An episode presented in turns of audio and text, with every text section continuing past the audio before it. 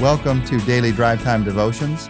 Romans chapter 14 this week. This is day four in our look at that chapter. We're going to focus in on verse 13 today. We're going to focus in especially on that question who are those who are weak in faith? What does it mean that their faith is weak?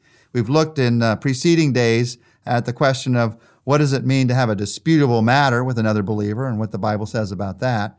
Those are matters that we have opinions about and ideas about that the Bible doesn't clearly give an answer about. We've also talked about what does it mean to pass judgment on another believer when it comes to disputable matters and God's warnings against that. And today we focus on what does it mean to have someone whose faith is weak. Verse 13 says this Therefore, let us stop passing judgment on one another. Instead, make up your mind not to put any stumbling block or obstacle in your brother's way. That's why it's so important to understand those whose faith is weak. I don't want to put a stumbling block in somebody's way. And what does it mean to be strong in faith? And what does it mean to be weak in faith? Well, let me give these definitions. The strong in faith feel free to do anything that's not specifically prohibited by the Bible. They have a freedom in Christ to do those things that aren't specifically prohibited. The weak in faith have a sensitive conscience, especially at some point, maybe because of the experience of how they've grown up or their religious experiences. And so they feel guilty about certain activities that they see as wrong or they think others might see as wrong. And so they don't feel free to do those things because it causes guilt to come up in their lives.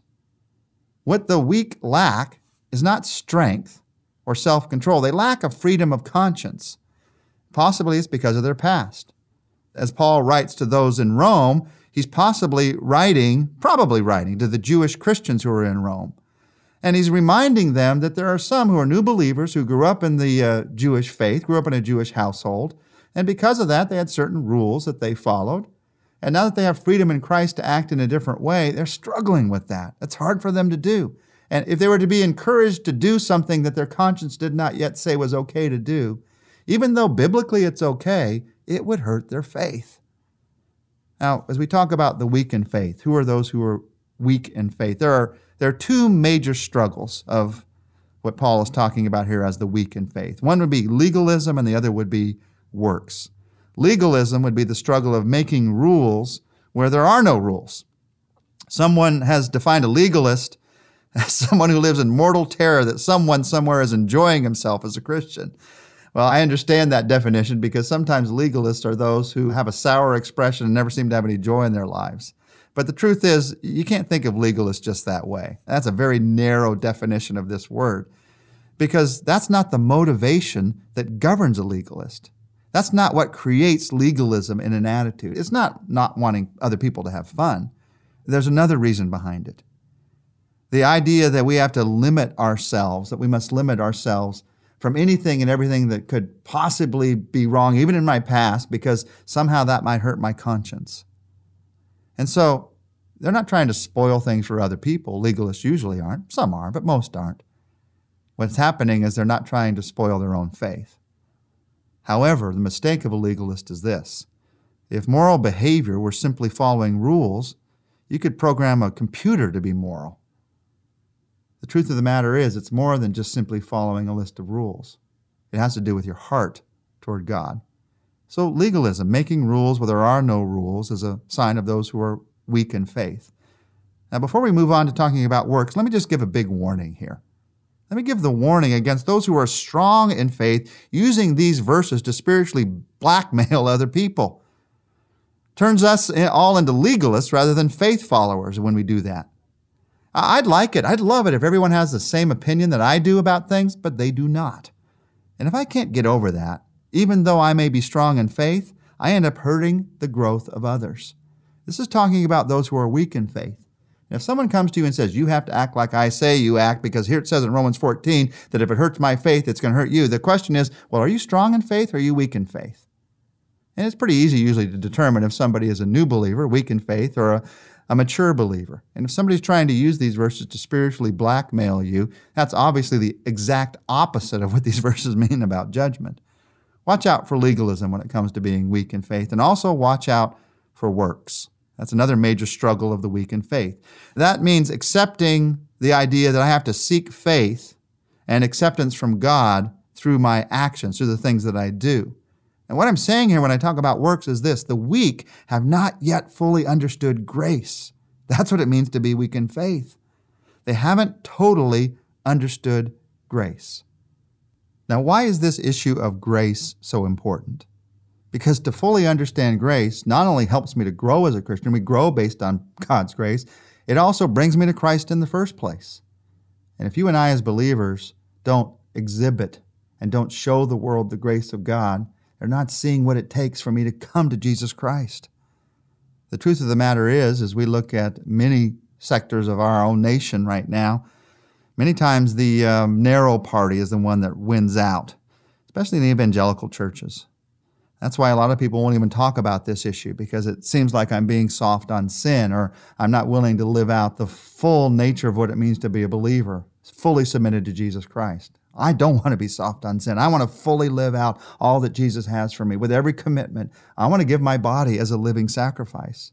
And yet I cannot ignore what Paul says here in Romans chapter 14, where he warns us against attributing rules to the gospel that are not a part of the gospel. The danger of that is people don't see grace. People in our society are fantastically interested in grace. They're fantastically interested, wonderfully interested in the gospel. But they see the church sometimes as a place that imposes standards and rules of conduct that have nothing to do with Scripture. They don't see the connection between the way that we act and the grace of God in Jesus Christ. And we've got to let people see the connection. The artificial regulations that sometimes we impose on one another keep people from seeing that connection. That's the danger here. That's why Paul is fighting for this, because his whole life was committed to helping people to see the grace of God. Now, when we talk about the freedom to live out the grace life of Jesus Christ, we should never violate our conscience in that freedom. We should never violate our conscience. We should always live out the heart that Jesus has given to us. We should educate our conscience, though, also, and help our conscience to understand that some of the things that we grew up thinking were wrong were religious rules that were imposed on us by some church body and not by the church of Jesus Christ. Charles Spurgeon once said about this thing of rules I have found in my own spiritual life that the more rules I lay down for myself, the more sins I commit. Well, his understanding there is that our life in Jesus Christ is not based on rules, it's based on grace. Jesus Christ reminded us that there is one command that we love God with all our heart, mind, soul, and strength, and one that's like to it, that we love our neighbor as ourselves. And if we really get that down, we'll be able to live out the grace life. So when it comes to those who are weak in faith, we've had a definition of who they are here, but how do we treat those who are weak in faith? The last part of this verse, verse 13, is incredibly important. Make up your mind not to put any stumbling block or obstacle in your brother's way. That's how you treat somebody who is weak in faith. If you have any sense that they might be weak in faith, that what you would do might hurt their faith, don't do it. Why do it? a picture of this for us on the Saddleback staff is that none of us on the Saddleback staff drink at all. No alcohol at all. We're all total teetotalers. We uh, don't even drink a glass of wine at a meal. Now, I could make a biblical case very easily that it's okay to drink a glass of wine at a meal. In fact, Paul told Timothy to drink some wine for his stomach. So to say that you couldn't drink any wine or alcohol at all is just not a biblical statement. So why have we decided to do that? Well, we realize in our society, a lot of people get addicted to alcohol. In fact, in our own church, we have a lot of people who have gone through Celebrate Recovery and been freed from that addiction. And what if I was at a meal and just having a glass of wine with my wife, and somebody who'd been through Celebrate Recovery saw me there, and they thought, wow, Pastor Tom can drink a glass of wine. Probably okay for me too. And because of my freedom to do that, all of a sudden, they drank a glass of wine and they were caught up again in their addiction. You see, I am more than willing to give up something I have a right to do, I have a freedom to do in Christ, for the sake of a brother or sister in Christ, because I don't want to see them stumble. I would gladly give up that right. I do gladly give up that right, so as not to hurt another believer. And that is the heart behind what Paul is talking about here when he talks about how to treat those whose faith is weak. Now, as we pray, we all know people who are new believers whose faith is weak and needs to grow. And we all know that our own faith still needs to grow some. So let's pray, take a few minutes and talk to God and ask Him to help our weak faith to grow. Jesus, we pray for those whose faith is just beginning to grow. who've just begun a relationship with you. And as we pray, some of us are praying for ourselves. We have a new relationship with you. And we pray that this new faith would grow and blossom and strengthen in you. Help us to resist the temptation to put rules and regulations in the place of grace, to settle for simple and small ways of growth that maybe we could feel like we reached quickly. Instead, instead Jesus help us to understand this is a lifetime of growth and to look forward to that lifetime of growth in you. Help our faith to grow. And Jesus, I pray for some of us who may feel like we've been growing for a while in Christ, maybe decades, and our faith has strengthened in those years but we still see so often how weak it is. How we choose things selfishly rather than sacrificially. How we choose to focus on ourselves rather than you. Help our faith to grow, Jesus. Help us to get to know you better and better each day, all the way as we approach that day when we will be with you forever. Help our faith to grow day by day, moment by moment, Jesus, because of your love. We ask this in your name.